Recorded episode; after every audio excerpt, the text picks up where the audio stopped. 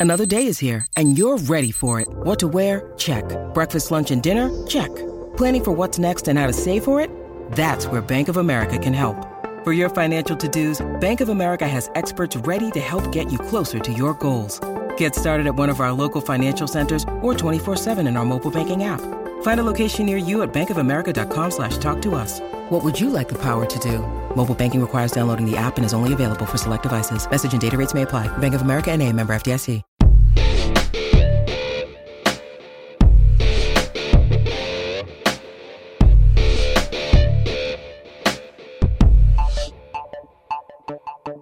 Welcome to the second episode of the imbalanced history of rock and roll. I'm Ray, the Doc Coob, I'm Marcus in the darkest. and uh, today, our second episode, we mentioned uh, the Beatles a couple times in our initial episode.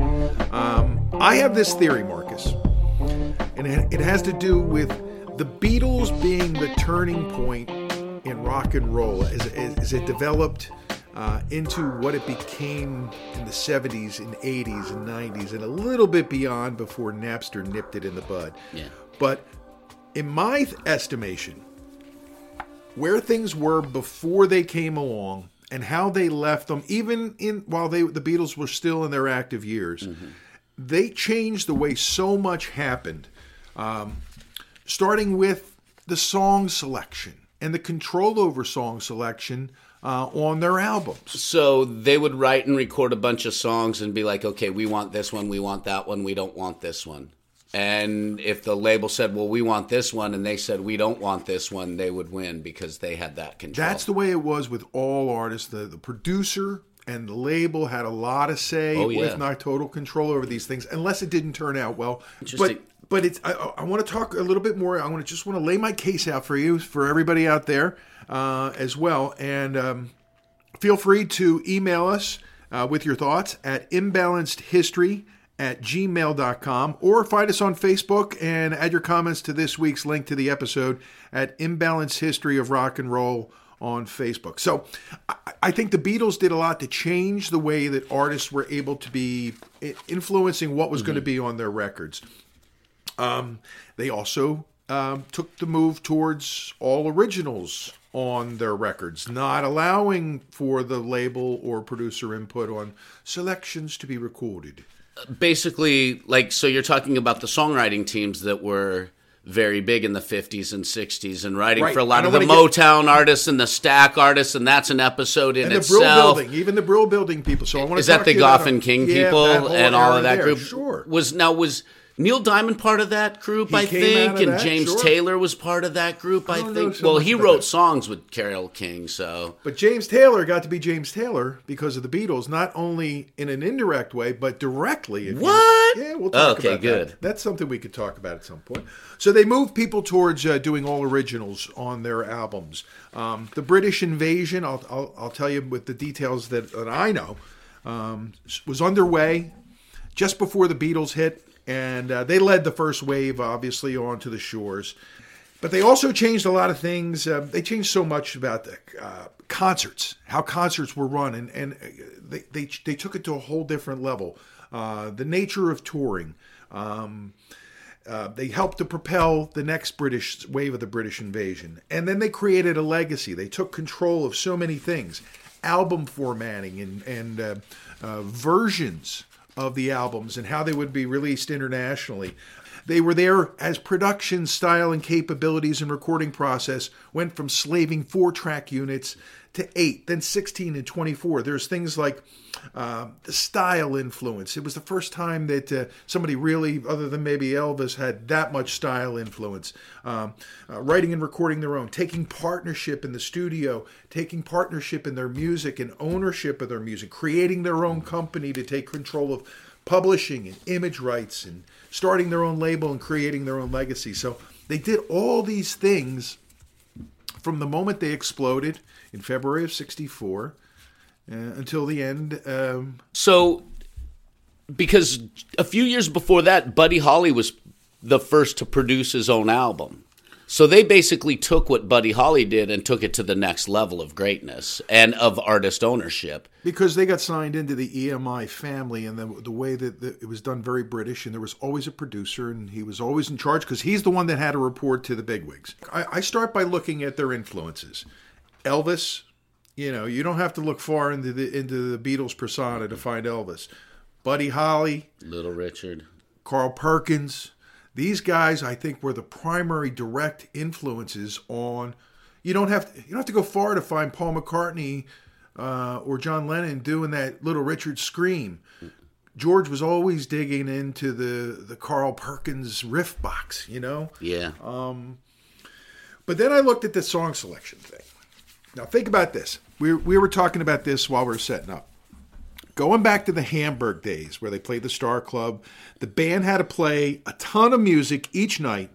So they developed not only their own songs, it gave them a chance to write and learn and play that, but it also they had a repertoire to augment what they were writing and also to be entertaining because if you weren't entertaining there, I understand you didn't last real long in Hamburg in those days. But out of that, a lot of the covers made it to their albums. Uh, the first British record, they did um, a song that you wouldn't hear at the end of the Beatles called Anna. Go to him. Arthur Alexander was the writer. Who's that? I- I don't know. I, I, I didn't get that far. We mentioned Brill Building. You mentioned Goffin and King. Uh, Chains was one that first record. Uh, they covered Bacharach and David and Baby It's You, which was a Sherelle That's song. crazy. Yeah, well, these these this is where the process was. Then. Okay. these were songs that uh, maybe they'd played. Um, and of course, Twist and Shout, which they made their own. They did that Oh, with a number of songs written by Phil Medley and Bert Russell. On the second record, which was with the Beatles, which was the cover of Meet the Beatles here in the States, I think, um, they did Till There Was You, which was a Meredith Willson song written for the Music Man musical, which was a big hit in the late 50s. Uh, another Marvel, a Marvelettes hit, uh, "Please, Please, Mr. Postman." You really got a hold on me, written by Smokey Robinson. They were feeling the pressure to compete with those early great Motown songs, and money came from that. Berry Gordy, writing team, uh, originally uh, recorded by Barrett Strong, and so these things continued. Then I submit to the jury, Marcus. Yes. In 1964, they did their first all original album for the Hard Day's Night soundtrack and movie, but the covers came back for a while because they hadn't yet covered Chuck Berry or uh, Leiber and Stoller, who were giant songwriters of the 50s and early 60s. Uh, Carl Perkins, two times. Um, I mean, rock and roll music. Kansas City, you know, they covered Honey Don't and Everybody's Trying to Be My Baby. Act Naturally, which was a hit for Buck Owens, was a perfect fit for Ringo. And they started to want to get Ringo into the recording mix a little bit. You know, everybody liked them so much. And then um, Larry Williams, who I, I'm reading about but not finding a whole lot of information on, uh, he did Slow Down and Dizzy Miss Lizzy, just an amazing uh, a list of songs. And you see how it changed from more um, pop, uh, the charts, saccharine kind of sounding songs to those rock and roll type songs. But the trend was away from cover songs on 1965's Rubber Soul, 1966 Revolver, and the American release in 66 or yesterday and today. It was starting to be more and more uh, about their songs. And they forced, I think, more than anything, they forced that as an issue um, with Martin first and then with the uh, EMI Brass. But their songs were also that they were writing were also cutting edge because they were writing about courting the simplicity of courting for teenagers like i want to hold your hand i mean just like little simple things that were everyday life and they were telling these magnificent stories of teenagers and early 20 year olds trying to figure life out That is it in a nutshell, right there. It's so simple. I want to hold your hand, right? Yeah. But they were telling that story. They were saying that in a way that was different from Pat Boone. Yes. They Um, made it fun. and the, the pop the, the pop singers of the 50s they weren't making you jump up in the aisles and pee your pants. no. And elvis was. Elvis was, and there's a thread. You know, there's a thread. You can't really make a family tree connection between Elvis and the Beatles, other than influence. in in the same way that February '64, the Beatles on Ed Sullivan changed things for them. 56 on the Ed Sullivan show with Elvis changed things for him on a mammoth level because of how many people watched that show and what it did not only for them but for other artists. So that's part of my case of the Beatles being a turning point. Elvis turned it on, Yep. they turned it up, Yep. and in some ways, I'm sure Elvis at one point went, "Jesus, boys, what are you doing? Never thought I'd see that." and the funny thing is, my mom saw Elvis on the Ed Sullivan show in '56, She did. and she remembers it. I think, if I'm not mistaken, they showed him above the waist only because Yes. he was shaking his hips so much, and they could not have that on TV. way too suggestive for 1956. Yes. and, and and even for later, a lot of those things uh, we we we'll, we could talk. We should talk about Ed Sullivan. Yeah, and the, the light my fire, the doors. Fire, oh, Stones. All Yep. So oh yeah, all right. Well, we were talking about the British invasion. yeah. All right. I've, I some things I've had to go back and refresh myself on.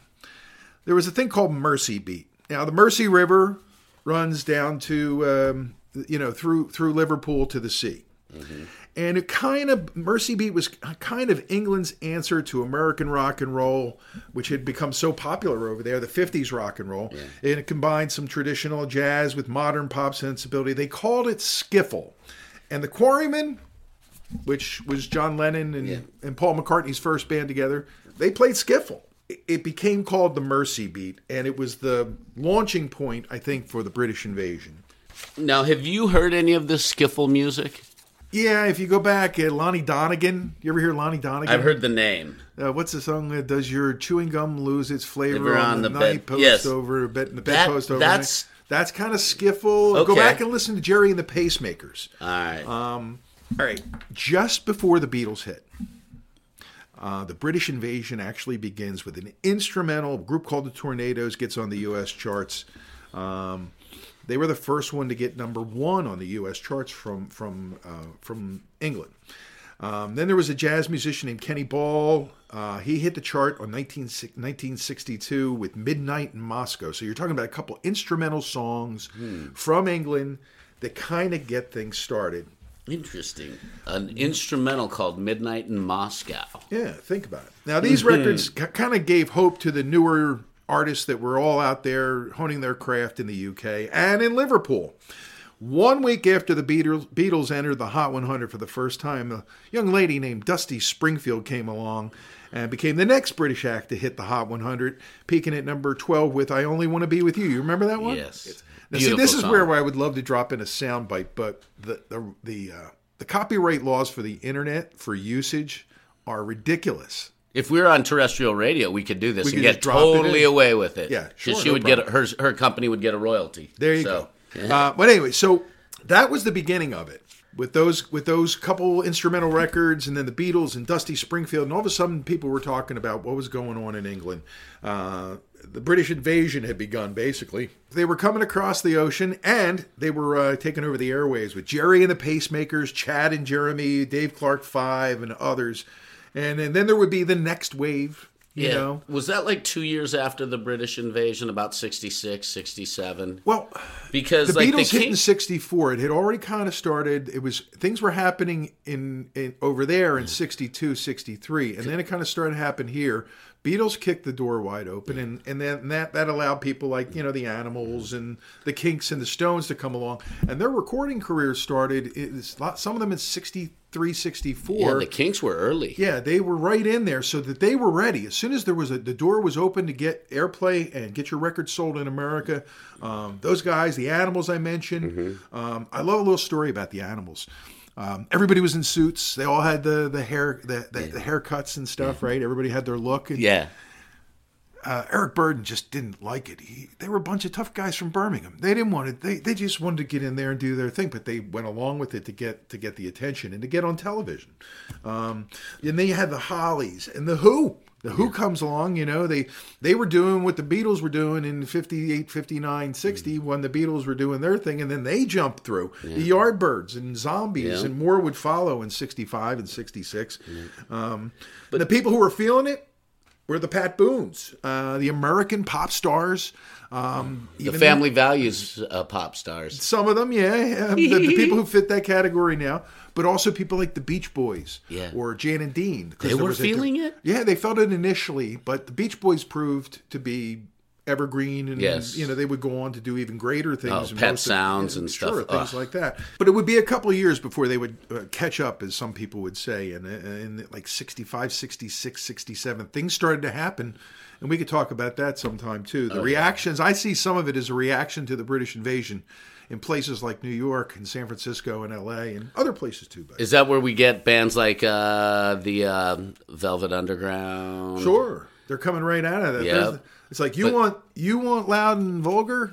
Come on, Yeah, we'll go. We'll Here's- get loud, vulgar, and artsy. here's our yeah, here's New York for you, man. Yep. You know, so that I think that was part of it. The Beatles, as much impact as they had in their years, uh, sixty three to to seventy, really seventy one, um, they made an impact.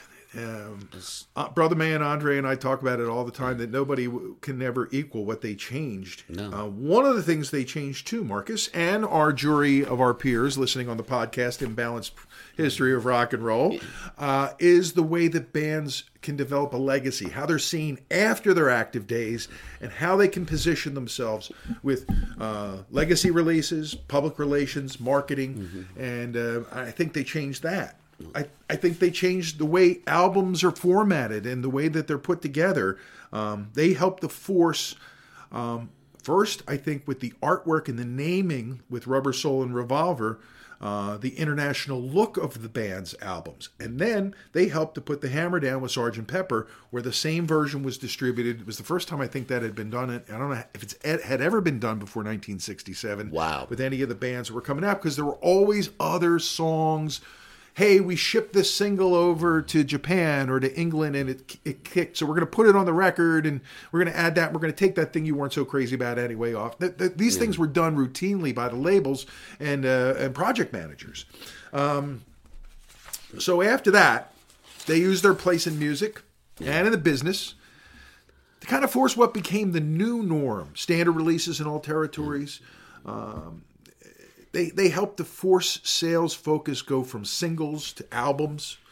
Um, there were a lot of people involved in that. Bob Dylan, chief among them, who was, hey man, this is the record I made. Columbia put it out, and that's the way it worked for them in good stead for a long time.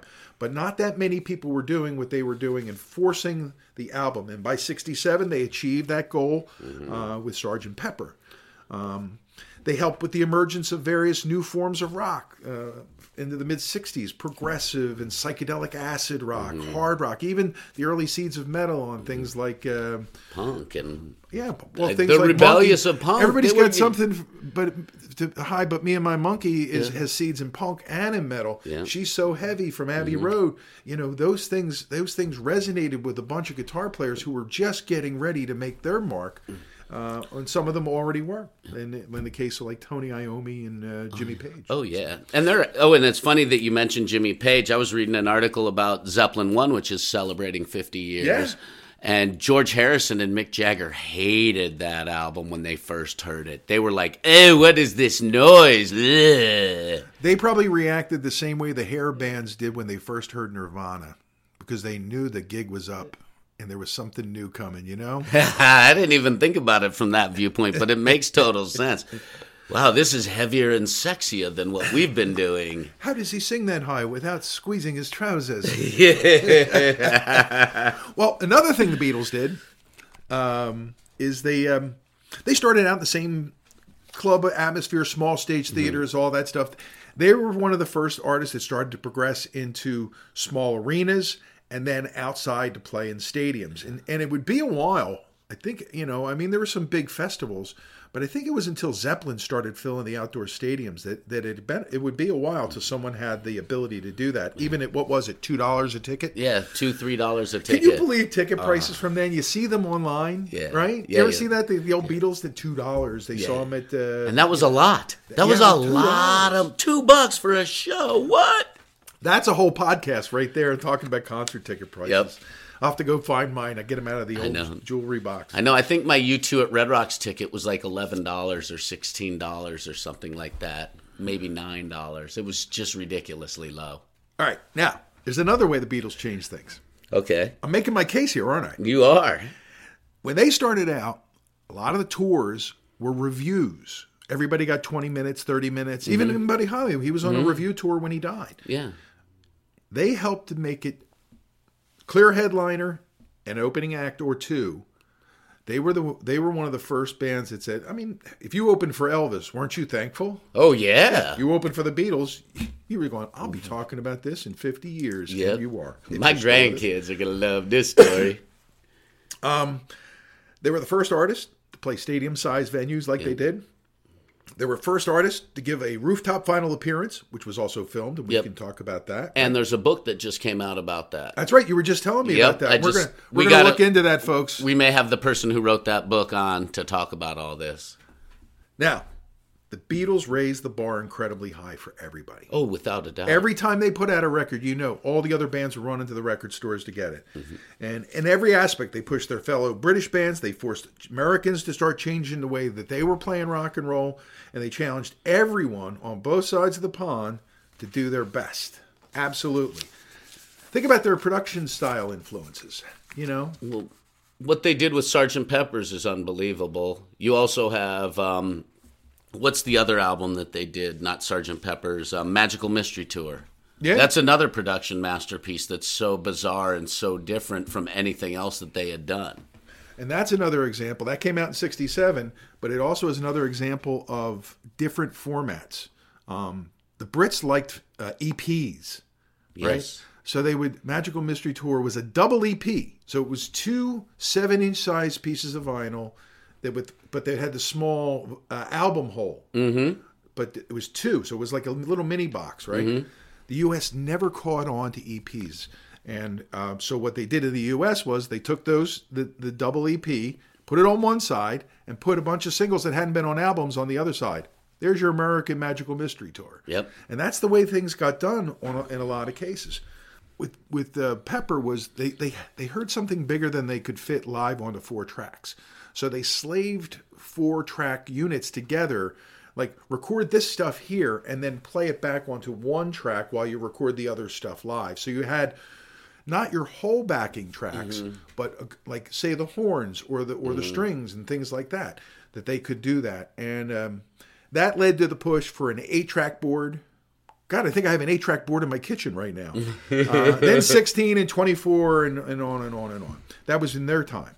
Um, they influenced style. You know, we talk about Bowie, mm-hmm. and there's so many ways he had such a mass influence on style. But they were one of the first. Elvis did too, and there were mm-hmm. 50s artists who dressed with style and all that. Mm-hmm. Little Richard was great with style. But when the Beatles came out with the the mop top haircuts, kids started getting in trouble at school because the hair was over their ears, uh, especially in Catholic school. I'll oh. tell you my experience. Get your knuckles cracked for that. and so there was that, and then the, from the time they were the mop tops and suits to the bad boys in suits to the cool fashions, everybody doing their own thing of the '60s London. Uh, they created their own fashion sense. They took a different partnership approach. The last few records, I think you you see more of their personal touch uh, on the records, working in tandem with Martin, especially White Album Forward. They took control of their publishing and their image rights, which was unheard. They, nobody was thinking about their image rights then. Started their own label, created a boutique, created all this stuff, signed artists, and ran a label. Uh, and you know managed their business, their rights, and ultimately their legacy in a way that no one had done before. Uh, certainly not a band uh, that broke up. Who had the business sense in that band to do that, or or did they all have that type of business sense, and then they just collectively worked really well together to a point when they realized they had to split out and do their own thing, which is what happened. That much talent, those guys all had to go their own way at one point. I think that uh, early on, um, Brian Epstein, their their manager, who uh, who died in '67, uh, didn't live to see the the full fruition of the Beatles and what they would become. Um, I think that he was a huge influence on all of that. And once they understood what their business was and they saw the size of the bank accounts, I think that it, individually they realized that they needed to become uh, businessmen in for their own regard. And uh, I think through the years, if you look at the numbers, I think McCartney did an amazing job of managing his money and Oh, without a doubt. He, of course, he's Lennon, had, too. He's he, for, for the time John had. It's it is incredible uh, the what they were what they all amassed, and what their and what their in in two of their cases, their uh, estate continues to collect. It's um, the business part of it then went into uh, the hands of Allen Klein, who is a very disreputable, genuine. He has a doesn't have a great reputation. I don't want to say too much. I don't like to speak ill of the dead, but um, but at that point, they knew enough about the business to know how to handle their business, and so they did. And and um, I but I think the lasting influence there is they found out what it was they wanted to do. They figured it out. They made the playing field the way they wanted to, and then they did it. And like you said, so much talent. How much more could they have done? We don't know. We never will. But at that point in time, 63, 64, 65, 66, 67, that's a turning point in rock and roll history. And I believe the Beatles had, while others had huge influences, other things would kick it into higher gears and take it places mm-hmm. that the Beatles probably weren't thinking of when they left Hamburg and started their, their journey. It was that fulcrum point that I think really made the difference. And it opened so many people's minds and eyes to concepts that would later become standard. Yep. And what you know, those four years are huge.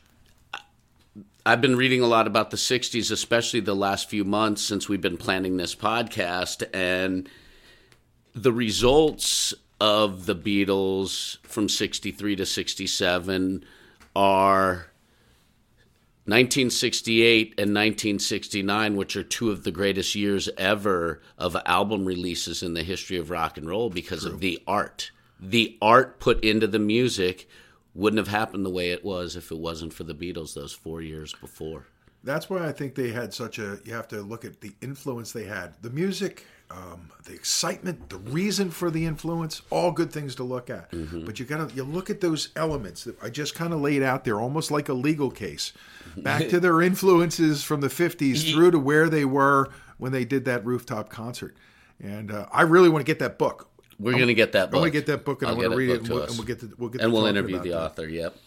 And we'll get them on as well so that we can add to that. But yeah, there's All so right. much more to talk about the Beatles. I mean, their impact as solo artists afterwards. Paul McCartney and the Wings, George Harrison, and all the amazing things he did with the Wilburys, and just the artists he worked with, and Family Jeff trees, Lynne, man. and Family trees. Boom, boom, boom. You got it. But So- I submit to you, Judge Your Honor, Marcus of the Darkest, that the Beatles, as the fulcrum point in rock and roll's development, had, the case has been made. And we do invite all of you, by the way, to weigh in. You want to tell them where they can uh, email us and all that good stuff, Marcus? imbalanced history at gmail or you can hit our facebook page imbalanced history of rock and roll And, if you like what you're hearing on our first two episodes, I would strongly, strongly suggest that you um, share our podcast, uh, you know, HTML or URL, whatever you got to share. Share it over and put it on your page and tell people to come to our uh, our little podcast about the rock and roll we love so much. Yes, and please participate in the conversation this conversation will only get better because of people like yourself chiming in and we look forward to hearing what you have to say and what you have to bring to the table because again we don't know everything we don't know close to being near ev- we don't know close to everything or anything as far as that goes we, No, we don't. And you know what? And, if we're wrong, we want to hear from you about that Absolutely. too. We certainly want to say, hey, you, ha- you were talking about this and you didn't get that quite right. Please document and send it to us, and so we can uh, make sure that we're getting this imbalance thing uh, imbalanced. Yes, we definitely need to balance the Or imbalance balance. of rock and roll. Oh my. So again, imbalanced history at Gmail or imbalanced history of rock and roll on Facebook. You know, we're getting organized. We already know what our next episode's going to be. Yes, we do. You want to tell them about it? I think so. I think with the upcoming Rock and Roll Hall of Fame, we decided to talk about this year's nominees and this year's inductees. So that's where we're going to go. It could get uh, opinionated. That's all I'm going to say. It will get opinionated. For, for Dark Doc Media, I'm Ray the Doc Coob. He's Marcus in the Darkest. And thanks for listening to the Imbalanced History of Rock and Roll podcast wherever you found it. Thank you.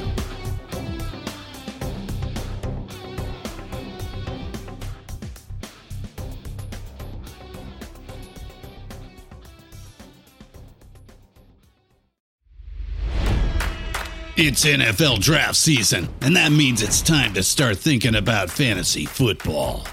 FantasyPoints.com features industry leading experts and prognosticators using proprietary hand charted data to help you score more fantasy points. FantasyPoints.com is the place to go for whatever kind of fantasy football you play. Whether you play fantasy football, daily fantasy sports, or do a little bit of everything, Fantasy Points has the meticulously researched content to guide you to victory. And why wait for the fall? Fantasy Points also covers the new spring football league, the UFL.